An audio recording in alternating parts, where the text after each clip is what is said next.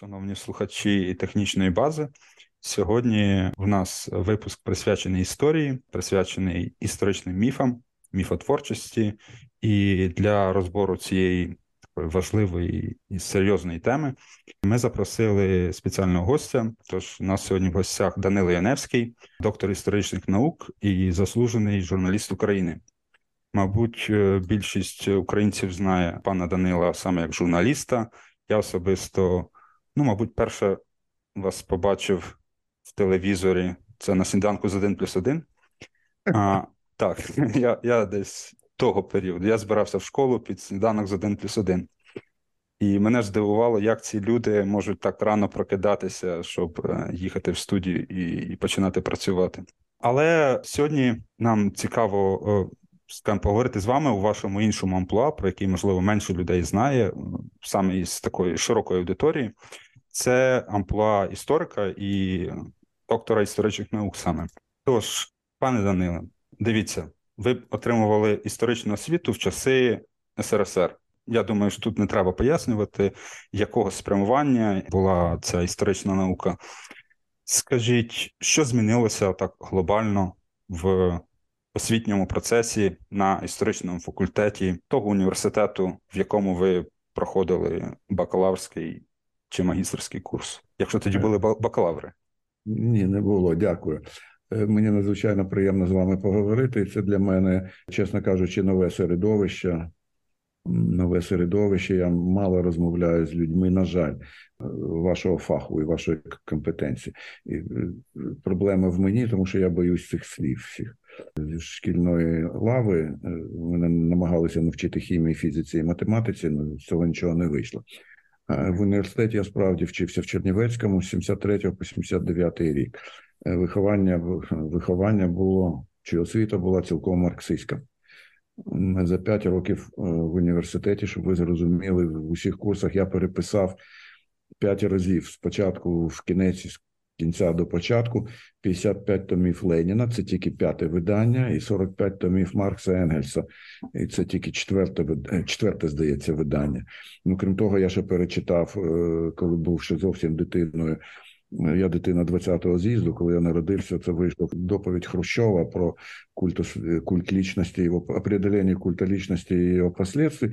І мій батько читав мені це. Він тоді вчився в сільськогосподарській академії, здається, він мені це в ліжечку читав, значить, доповідь Хрущова. Ну, Вдома у нас було ще четверте зібрання е, Леніна, яке я також перечитав, а потім в університеті третє, друге і перше, які були заборонені в Радянському Союзі. Так що я вийшов цілком віруючим комуністом. Я вважав насправді, що марксизм це вершина всього. Ми живемо в прекрасній країні, кращій в світі. Одна проблема це старий Брежнєв. Но перші два роки поза стінами університету мене вибили вибили з моїх мізків це все. Потім був дуже короткий час. Е, дуже короткий час. Я закінчив в 79-му. Це принципово важливо 6 років. Е, в 6 років і Горбачов прийшов. А в 82-му році я вступив до аспірантури в інститут історії. Тоді не було ніяких бакалаврів і спеціалістів. Е, треба було мати червоний диплом, скласти іспити, пройти перевірку в КДБ і у відділі науки е, ЦК Компартії України. Ну, мабуть, на мене не було ніяких е, там письмових заяв, тому мене допустили до іспитів. Я їх склав і так вступив в аспірантуру у відділ великої жовтневої соціалістичної революції громадянської війни. Тобто Отак, в той період е, не треба було проходити е, певний такий тест на благонадійність, перевірку Безумно. на благонадійність. Безумно. Того, як... no Червоний диплом. Червоний диплом би тобі не дали ні за яких обставин, якби якби перший відділ в університеті, був резидент КДБ, який сидів за всім слідкував. Ви розуміли, мій потік, на якому я вчився, 50 людей. З них за 20 років я дізнався імена п'яти. Насправді їх напевно п'ять, які кожного тижня писали звіти або складали звіти або письмові, або усні е, в деканаті відповідно резиденту в КДБ, якого я також добре знав. Він ще живий до сьогодні. Про те, про що ми говоримо всі. Ну, оскільки моя матір прийшла вони в еміграції, жили бабця виїхала у 18-му році Сороки, у них там був маєток, і вони в один день стали румунськими підданими. І мама в 14 років, а старший брат і пішла за старшим братом в комуністичне підпілля. Тому вони з дитинства вчили, що можна говорити, що не можна говорити, де можна говорити, як говорити. Тому я тримав дуже глибоко за зубами свій язик. І вчився, мені треба було дістати червоний диплом, бо тільки червоний диплом давав можливість вступити, теоретичну можливість вступити до університету. Крім того, треба було мати характеристики відповідно бездоганно від комсомольської організації, партійної організації, профспілкової організації, рекомендації КДБ, такий стос паперів, який йшов відповідно у відповідний підрозділ. Академії наук, який переглядав, потім вони це висилали в ЦК Компартії України. Там на це все дивилися, які тоді тобі давали дозвіл скласти іспит. А як ти вже його складеш, то було твоє, твоя відповідальність. Так що цей шлях був не, не був такий простий. Це якщо в двох словах. Ну тут мене особисто вражає там ваша відданість від початку навчання, то що ви знали, ну, знали куди куди ви хочете, чим ви хочете можливо, відданість не те слово, цілеспрямованість. Ну да, я ну я з дитинства чомусь хотів знати, е, хотів бути е, професором історії, я врешті-решт став. Інших іншої мети у мене просто не було. Це ну, форма божевілля, такого якогось усамітнення. Це вимагало безперервного сидіння в бібліотеках, в архівах і так далі. Це значить 8 8 е, на 7, 8 годин кожного дня впродовж впродовж тижня. Ну анахарецтво таке собі. А от ви згадали цих людей, які писали доноси. Чисто практичне питання, куди вони поділися після 24 серпня 91-го року? Нікуди нікуди вони не поділися. Вони живуть і і ті, які молоді ще живуть. А старша генерація, очевидно, внаслідок біологічних причин вона вже зійшла з історичної арени. Ну ви ваші слухачі мусите розуміти одну просту річ. І про це написав покійний президент Кравчук в своїх е, споминах, е, які називаються ну назва класична Маємо те, що маємо. Він же президент України, значить, це грудень 1991 року. До нього приходить. Е, а ні, перепрошую, на 91 рік він голова Верховної Ради ще. І вже проголосили незалежність і наприкінці серпня, можливо, це був початок вересня. Я зараз не скажу. До нього приходить генерал Галушко, голова комітету державної безпеки при раді міністрів УРСР. Каже йому наступне: це Кравчук пише в мемар. Леоніда Макаровичу, ми тепер не, не залежна держава. У нас є справи оперативного обліку. Ну це особисті, е, е, е, особисті да, чи особові справи агентури, які тепер є члени депутатами Верховної Ради, які тепер є членами уряду. Це що мені з ними робити? На що Кравчук йому сказав? Робіть, що хочете. Галушка вірний присязі Радянському Союзу, він же Радянському Союзу забрав це все і вивіз до Москви. Тому в перших роках незалежності, так би сказати, провідна верства незалежної України це все інформатори комітету держбезпеки. Як їх е, відрізнити від не є від неінформаторів? Є видимі ознаки. Видимі ознаки. Вони такі. Згідно з після 20-го з'їзду партії, коли Міністерство держбезпеки понизили в ранзі і зробили комітетом при раді міністрів, при раді міністрів, одночасно ЦК КПРС, яке було правлячою, ну політбюро ЦК КПРС, яке було правлячою верствою в радянському союзі, видало розпорядження постанову, що органи держбезпеки не можуть вербувати агентуру в партійних і комсомольських органах. Не можуть.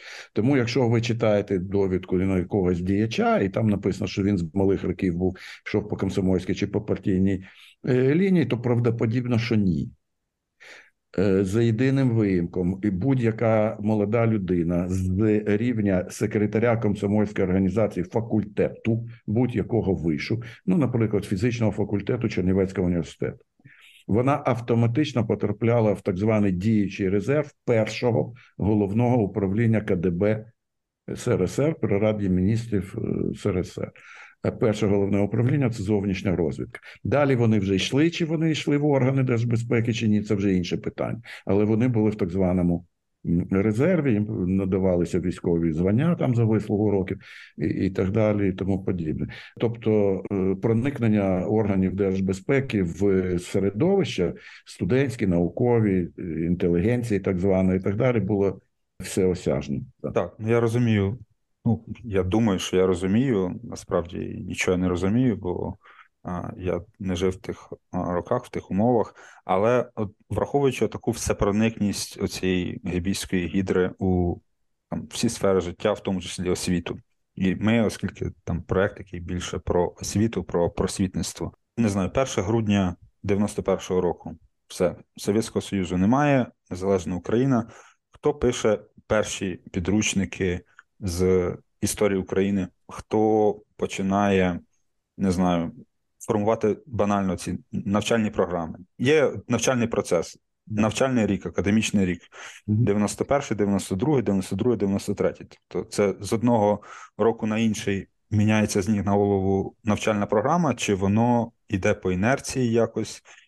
Як цей процес відбувається? Він відбувався шляхом перевзування в повітрі, е, значить, е, шляхом природнього перевзування в польоті.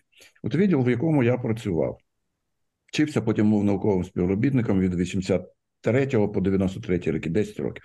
Він називався ще один раз відділ Великої жовтневої соціалістичної революції громадянської війни. Моя дисертація була першою і єдиною на той момент за попередні 50 років в цьому відділі, в якому в якій не було в темі написано комуністична партія. Вона називалась просто Пролетаріат і буржуазія України в період загальнонаціональної кризи, вересень жовтень 17 року. Це при тому, що ніякої України не існувало, існувало 9 губерній в складі е, е, Російської імперії. Ну, тим не менш, тема затверджувалася в Москві, і кандидатський диплом. Я їх я виставлю всі свої дипломи в цих ваших інтернетах. Ви побачите, що тема кандидатської дисертації затверджувалася в Москві. Москва видавала мені диплом, диплом кандидата наук. І що там ще було? А, і вона була написана російською мовою, бо інакше е, українською написав. Отаке було. Значить, очевидно, воно проходило тільки моя дисертація, і тому тільки моя дисертація. Вона проходила шість разів обговорення на відділі і дев'ять разів обговорювали її на е, її автореферат. Тому прискіпливо до коми, щоб це відповідало канонам, е, канонам затвердженими затвердженим в Москві. Ну, очевидно, ця війна закінчилася тим, що я мусив написати в авторефераті, почати словами Велика жовтнева соціалістична революція, яка відкрила людство. Ну е, а далі я вже писав, що я хотів. 23 серпня я був в інституті. 20, ні, зачекайте, 24 це було понеділок. Значить, перед тим в 20-х числах я прийшов в інститут, і там на мене, значить, пальцями показували, е, значить, що я там, типу, взагалі антирадянський елемент якийсь. Коли я прийшов на через тиждень туди, весь інститут сидів і писав заяви про вихід з КПРС. Вони перевзулися в один день і відділ ще один раз Великої жовтневої соціалістичної революції громадянської війни Табличку зняли, наліпили табличку, написано Відділ історії Української революції. А що таке Українська революція? Ви ж розумієте, ви наукою, наукою займаєтесь, ви розумієте, що мають бути дві речі: точно визначений предмет дослідження, точно обозначені терміни, і і має бути підрахунок. Якщо українська революція, то це що це означає? Що це тільки у українців революція, а там же ще євреї, росіяни, Збройні сили і так далі. Вони беруть в цьому участь чи не беруть? Це ж питання. А якщо беруть, то скільки їх? А яка програма? Скільки за, скільки проти, якщо революція, правда? Ні. З відділу української революції потім вони запровадили термін е, українські національно-визвольні змагання. Перше змагання, друге змагання, третє змагання це те, що ви читаєте в Вікіпедії. Але якщо це національно-визвольні змагання, то значить, що має бути нація. А питання нація є. А що таке нація? Ми відкриваємо будь-яку енциклопедію, е, англійську, наприклад. Ми читаємо визначення, що таке нація. А якщо визволяється, то від кого визволяється? Від Демократичної Російської Республіки. А якщо змагання, то в чому правила ж мають бути цих змагань? Звідки це взялося? Пояснюю на пальцях. Значить, е, дату можете записати 1772 кома 1795. Що це таке? Це е, два роки. Їх насправді було три, але для нас важливо ці дві дати пам'ятати, коли відбувся розтин Речі Посполітої. Що таке Реч Посполіта? Це двоєдина держава трьох народів: литовців, поляків і е, русинів. В Великому князівстві Литовському територія сучасної України, головне правобережжя 500 років існувала. Значить, в один день це розтягли і розтягнули між собою Австрія і Росія. Це зрозуміло. Сучасні області Західної України в Австро-Угорщині, все решта в Російській імперії. Це зрозуміло. Для того, щоб пояснити собі світу, чому ці території увійшли і є тепер частиною Великої Росії, треба було написати наратив. Логічно? Чому? Ну, в християнство. Наратив є якийсь там святе письмо. Відкриваємо, читаємо, що там написано. Зрозуміло, так? Так, звичайно, звичайно. Якраз наративи це те, що Да. дуже На- цікаво. Наратив, це те- значить, треба наратив, де його взяти? Доповідаю вам. Значить, зайшла е, імперська влада, це Новоросія. Вони це називали, що не було адміністративного поділу на губернії, або, або тільки перші роки е, адміністративного поділу на губернії, і відповідно на єпархії Руської православної церкви. Єпарх, тобто єпископ Руської православної церкви. І, і всі ці люди з портретами викладені в моїй презентації. Ну, що буде ваша ласка, ви поставте е, посилання на неї. Значить, один з них е, Вечерков, а другий я не просто священник рядовий. Вони приїхали, їздили, оглядали єпархію, значить, їздили по містах і селах, дивилися, що там відбувається. Вони на острів Хортиця приїхали і знайшли там в земляці столітнього дідугана.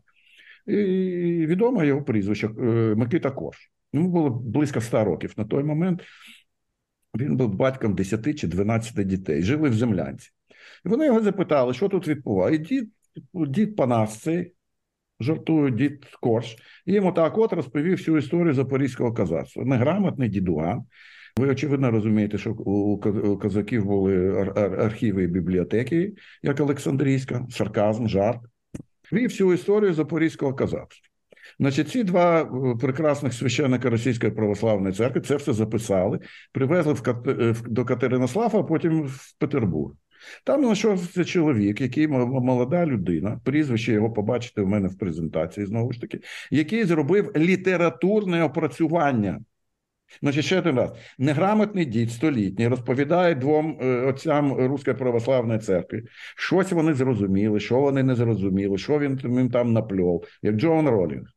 Мгм. Так, вони це записують, везуть в Петербург. Чоловік на прізвище літератор на прізвище Скальковський літературно це обробляє. Значить, цю літературну обробку беруть і кладуть в основу е, книжки, яка стала святим письмом для е, Російської імперії. І з того почалося все. І з того все поч- почався творитися цей імперський наратив.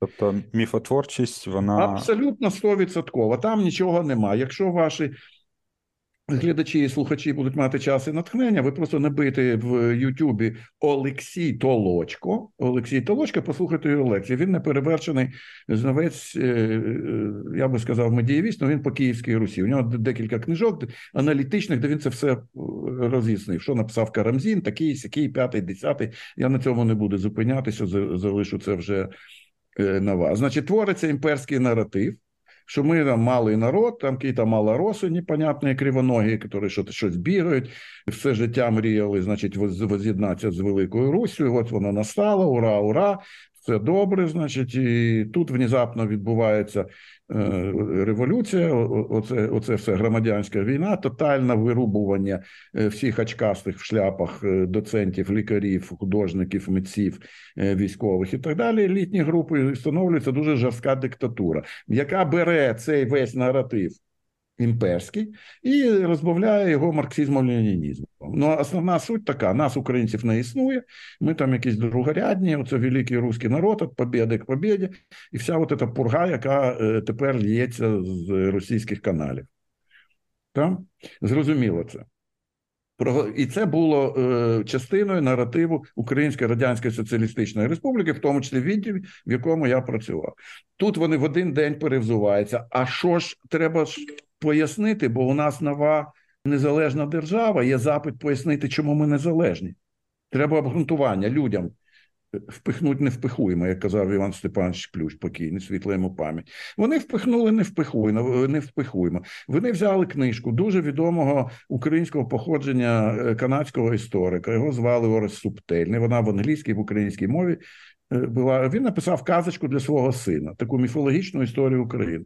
Вони, мої колеги, ті самі, які вчора писали Маркс, Енгельс, Ленін і рідна комуністична партія, вони замінили це на Ореста Субтельного. Зрозуміло. Так. Ореста Субтельного поставили в основу всіх наступних наукових досліджень, кандидатських дисертацій, навчальних курсів. Е, навчальних курсів і так далі, і тому подібне, і почали посилатися на Ореста Субтельного як на перше джерело. Це все одно, що я би почав посилатися на е, перше джерело, перше джерело історії християнства на якогось священника в будь-якій е, сільській церкві. Що от він Господь Бог. Не на святе письмо, зрозуміло, да? а на слова цього священника. І так воно пішло, поїхало, і вони взяли мої колеги е, також е, матеріали, спомини е, тих людей, які все програли тут. І тоді там з'явилися ці національно-визвольні змагання, бо вони мусили пояснити, що що ми винні, ви програли, тому що ми програли. А чому ми програли? Вони так і не написали, що ви винні, наша провина є. Ну, якось так. І це увійшло тепер, значить, в наші наративи. Це все вбуяє в енциклопедіях. Ну тут система дала збій. Пане Данило, ну ви взагалі. Перевернули тільки що в певному сенсі частину там мого світогляду. Я розумів е, приблизно якісь там російські імперські байки, але те, що, скажімо так, цей наратив про незалежну Україну, він також заснований в певному сенсі на міфі. Це ну в певному сенсі для мене новина, бо це були ті речі, там з якими я виростав, це були ті перші шкільні підручники, по яких я вчився. І от мені от чисто було цікаво, хто їх писав, ці підручники, і на основі чого вони писалися. Пане Данило, особисто наскільки потрібно змінити наш е, сучасний наратив? Чи його там підредагувати, чи там кардинально потребує переписання цих термінів і і цих речей, про які ви назвали? Мертві не потіють. Це скоригувати неможливо, тому що е, там все е, там все престидижитація, обман. Тут і граємо, тут не граємо. Це ми беремо, це не беремо. Ну е, ви, як науковці, розумієте, що має бути цілісна несуперечлива картина, да, яку мають мають дати науковці. Бо якщо у вас е, пункт 1 вашої теорії суперечить пункту 2, а пункт 3 е, не враховує е, встановлені лабораторним методом закономірності, то значить, що це ваша теорія до нічого. Треба брати якусь іншу.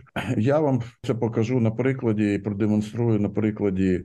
Е, дуже вам відомому, ви всі знаєте дві абревіатури ОУН і УПА. Якщо ви почнете читати статті в Вікіпедії чи в будь-якій, як це не дивно, академічній енциклопедії, ви кінці з кінцями не зв'яжете. Перше, там не буде написано, а скільки їх було. Більше одної, я пропускаю. А якщо їх було більше одної, однієї, то де коли виникла перша, там, друга, третя, п'ята, десята, хто увіходив до їх складу? Скільки їх було? Звідки були гроші? Куди вони поділися, врешті-решт? А якщо українські повстанські армії, армія ж має з кимось воювати, а з ким вона воювала? А коли вона була виникла? А хто командир? А скільки було людей? А яка операційна база в них була? Та як туди люди залучались? Ну, наприклад. Значить, одна е, головна ОУН, головна, і на той момент єдина, на чолі якої стояв Мельник і Андрій Атанасович, Значить, вона впровадила агітаційну кампанію по е, заклику української молоді до дивізії СС Галичина. Є дослідження, написав Руслан Пономаренко, такий, де, де всі ці люди пораховані по головах. Ми знаємо, скільки їх було, де вони навчалися, яка їх доля до війни, під час війни, після війни, чи вони засуджувалися якимось військовим судом до, е, за військові злочини, чи ні. Спойлер, ні, ніколи, як і всі вафини. Е, куди вони поділися? Вони сиділи в таборі в Риміні е, е, в Італії. Потім, куди вони поділися, масово переїхали до Великої Британії. Дуже добре. От фотографії, от їх особовість, папа. А в УПА, а скільки ж було? Якщо 20 тисяч це перший призов до дивізії, а скільки було в УПА? А в якій УПА їх було? А скільки? І ви не знайдете відповідь. Те саме про організацію українських націоналістів. Яка, скільки, хто в них е, там лідер був, і то, і куди вони поділися, врешті. Розумієте? Розумієте? Я це все до чого? Я все до того, що існуючий наратив в підручниках і в Вікіпедіях відремонтувати не можна. Це треба все викинути, викинути на смітник. Чому це так?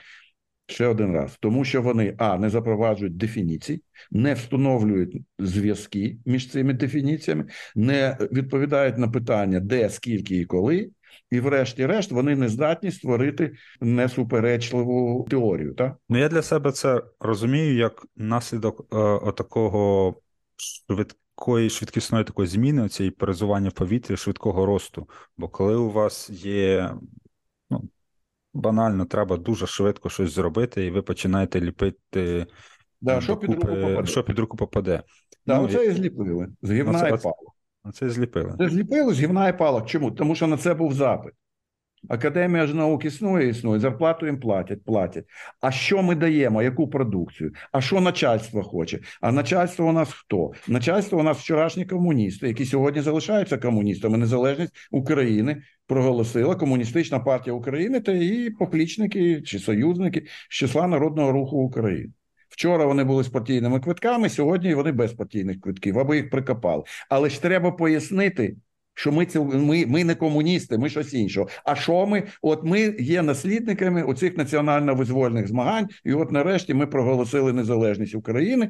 І от нарешті ми, значить, оце влилися в сім'ю в сім'ю е, вільних е, народів, вільного світу. А насправді ні, тому що другою рукою ухвалюють закон про право наступництва сучасної України від Української Радянської Соціалістичної Республіки. Це абсурд політичний, ментальний, який завгодно. В чому його абсурд? Е, Простий приклад. Сучасна Федеративна Республіка Німеччини. Вона є е, наступником Веймарської республіки Адольфа Гітлера? Ні. Ні. А у нас цей зв'язок зберігається. Більше того, він культивується. І місце вчорашніх комуністичних нар- наративів зайняли наративи е, національно-демократичні, якщо е, вам знайомий цей термін. Я їх називаю просто народницькими. Звідки це все? З. Споконвічне існування українського народу, оце, які гнобили католики і поляки, оце основа України це село, держава це є зло, і так далі, і так далі, і так далі, і так далі, і так далі. Хоча насправді держава є інструментом чого? Розвитку народу, має бути принаймні. Сучасна українська держава є інструментом розвитку народу. Ні, відповідь, відповідь перед вами, тому що ви в Бельгії, а не в Україні. Правильно? І таких мільйони. 6 мільйонів, 8 мільйонів. Ми вже не знаємо точно. З цим зрозуміло, да? Друга частина цієї е, казочки, вона полягає в тому, що відкрилися архіви. Система дала збій і відкрила всі таємні архіви. От я, наприклад, надибав архів Центральної Ради, архів гетьманату Павла Скарапатського, архів директорії УНР, переписував руками, друкував, е, е, розпихував по, по друзях, щоб не, не, не знайшло мене КДБ. Такий був страх.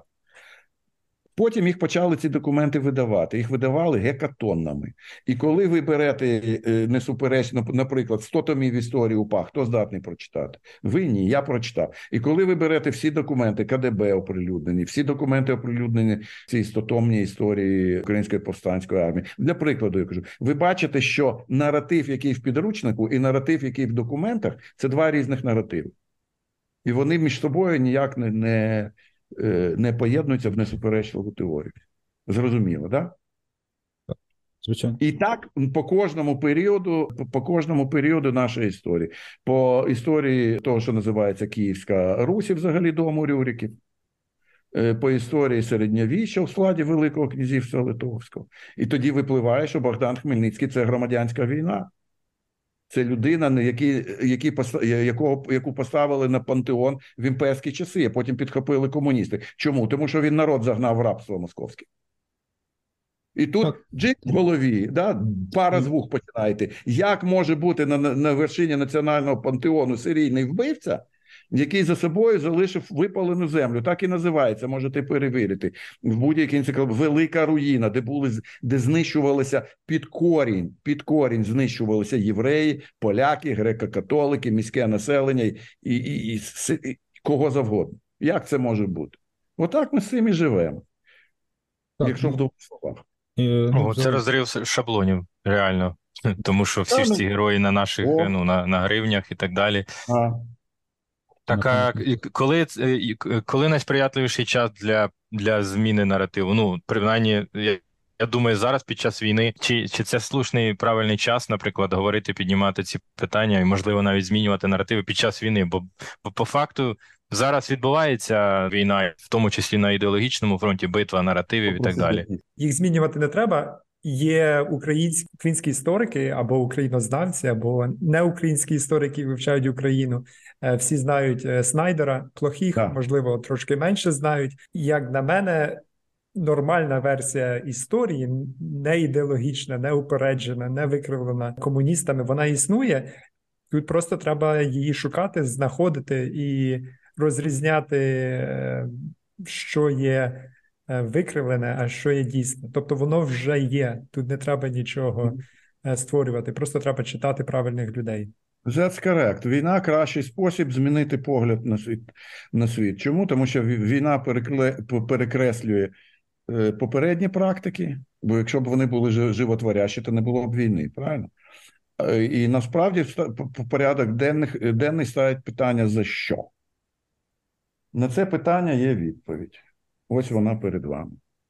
Ну, лю- слухачі цього не побачать. Е, Ви скажіть, що це Слухачі не побачать. Ми прочитаємо, за що воює Україна. Відомі історії нашої держави.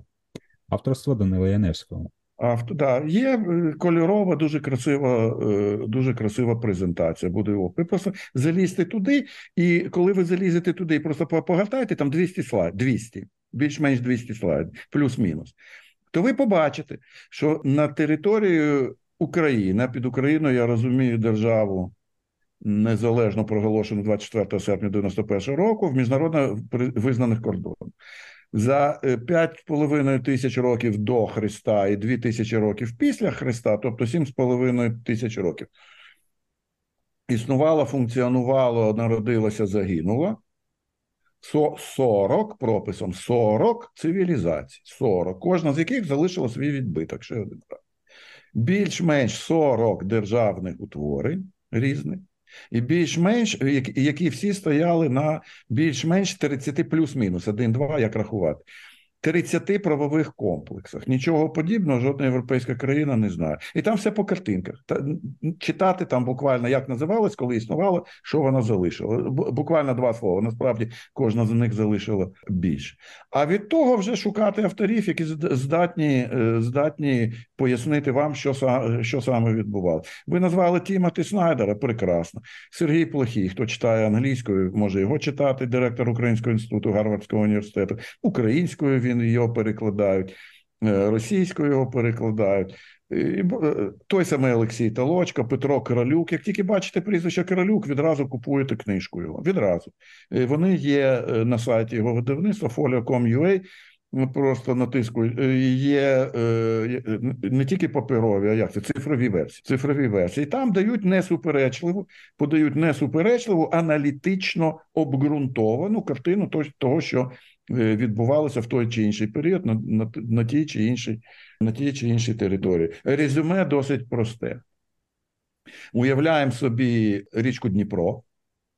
Уявили, так? Вона тече, як це не дивно, півночі на південь. Ну так вже сталося. Я нічого з цим не можу зробити.